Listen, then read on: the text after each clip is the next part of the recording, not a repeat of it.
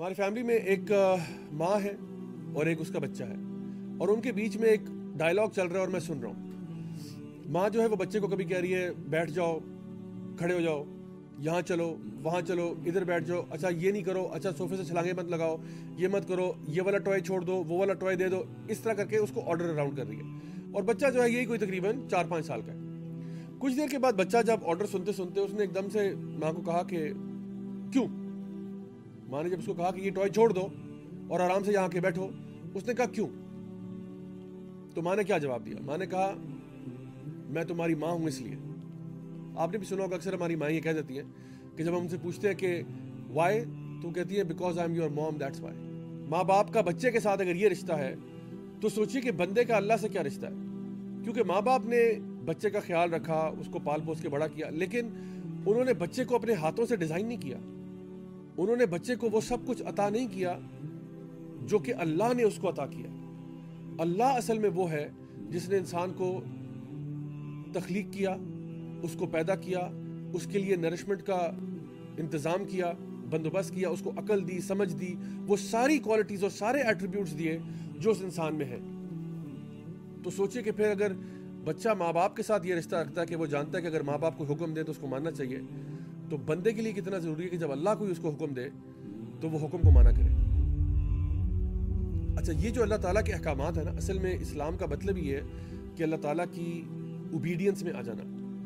To submit to surrender yourself to the commands of اللہ سبحانہ تعالیٰ اپنے آپ کو اللہ تعالیٰ کے آگے سبمٹ کر دینا۔ جب اللہ کا حکم آتا ہے تو کہنا سمے نہ وہ آتا we hear and we obey اللہ کی بات ماننا۔ کیوں؟ کیونکہ ہم جانتے ہیں کہ اللہ نے ہمیں پیدا کیا۔ اللہ ہمارا خالق بھی ہے، مالک بھی ہے، رازق بھی ہے۔ اور اللہ ہم سے بہت بہتر جانتا ہے۔ اللہ العلیم بھی ہے، الحکیم بھی ہے۔ جو بھی فیصلے اللہ تعالیٰ کے ہیں، وہ ہمارے حق میں بہتر ہے اللہ ہماری ماں سے زیادہ محبت کرتا ہے۔ اللہ تعالیٰ چاہتا ہے کہ انسان جنت میں چلا جائے، پتہ نہیں انسان چاہتا ہے کہ نہیں چاہتا۔ تو اللہ سبحانہ تعالیٰ نے انسان کو پیدا کیا اور اس کو کچھ احکامات دیے۔ اب ایشو یہ ہے کہ یہ جو احکامات ہیں کبھی کبھار ایسا ہوتا ہے کہ ہماری سمجھ میں آ جاتے ہیں اور کبھی کبھار ایسا ہوتا ہے کہ ہماری سمجھ میں نہیں آتے۔ لیکن کرنا ہم نے پھر بھی وہی ہے جو اللہ کا حکم ہے۔ اللہ تعالیٰ کا دین ایسا ہے کہ جب آپ نے اسلام میں داخلہ لے لیا، اب آپ سمعنا و نہ کرتے دیکھیں جس طرح میں نے بھی آپ کو تھوڑی دیر پہلے مثال دی تھی کہ جس طرح ایک بندہ یونیورسٹی میں داخلہ لیتا ہے۔ اب یونیورسٹی سے باہر آپ نے جو مرضی کپڑے پہننے، آپ نکر پہن کے گھومنا چاہتے ہیں آپ گھومنے، یونیورسٹی والے کچھ نہیں کہیں گے آپ کو۔ لیکن جب آپ نے داخلہ لے ہی لیا ہے، تو اب آپ کو یونیورسٹی کے اصولوں کو ماننا پڑے گا۔ اگر یونیورسٹی میں یونیفارم ہے تو آپ کو پہننا پڑے گا۔ اب آپ کہیں جی کیوں یونیفارم، کیوں؟ ہو سکتا ہے وہ آپ کو جواب دے دے۔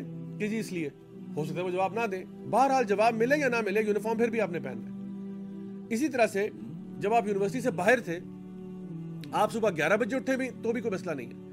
آپ بارہ بجے اٹھنا چاہتے ہیں نو پرابلم لیکن جب آپ نے یونیورسٹی میں داخلہ لے لیا ہے تو آپ کی پہلی کلاس ساڑھے آٹھ بجے ہے۔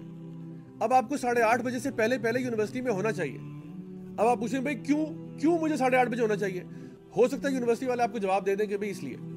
ہو سکتا ہے وہ جواب نہ دیں جواب دیں یا نہ دیں، آپ نے پھر بھی ساڑھے آٹھ بجے آنا۔ اسلام بھی ایسا ہی آپ اسلام سے باہر ہیں، لا اکراف الدین۔ There is no compulsion in religion آپ اسلام سے باہر ہیں، کوئی آپ کو جبرن اسلام میں داخل نہیں کر سکتا۔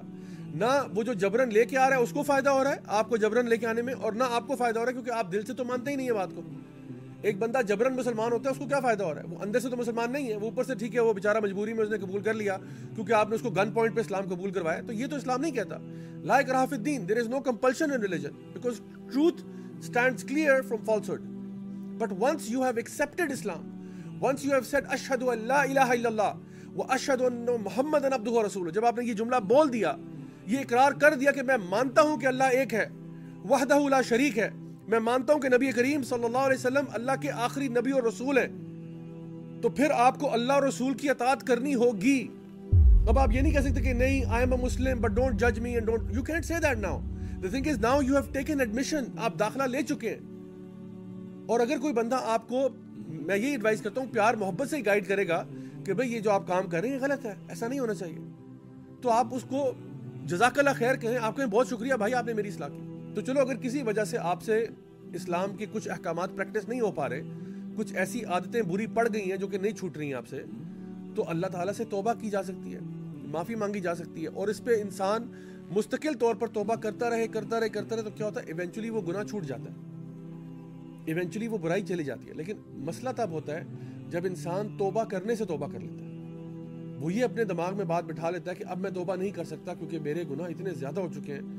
کہ اب مجھے نہیں لگتا اللہ مجھے معاف کرے گا۔ تو مائی ڈیئر سسٹرز یہ بات اچھی طرح سے سمجھ لیں کہ جب انسان دین پر چلنے کا فیصلہ کر لیتا ہے، جب وہ دین میں داخل ہو جاتا ہے، تو اس کو چاہیے کہ وہ دین کو پڑھے، دین کو سمجھے اور تمام احکامات کے اوپر پورا اترنے کی کوشش کرے۔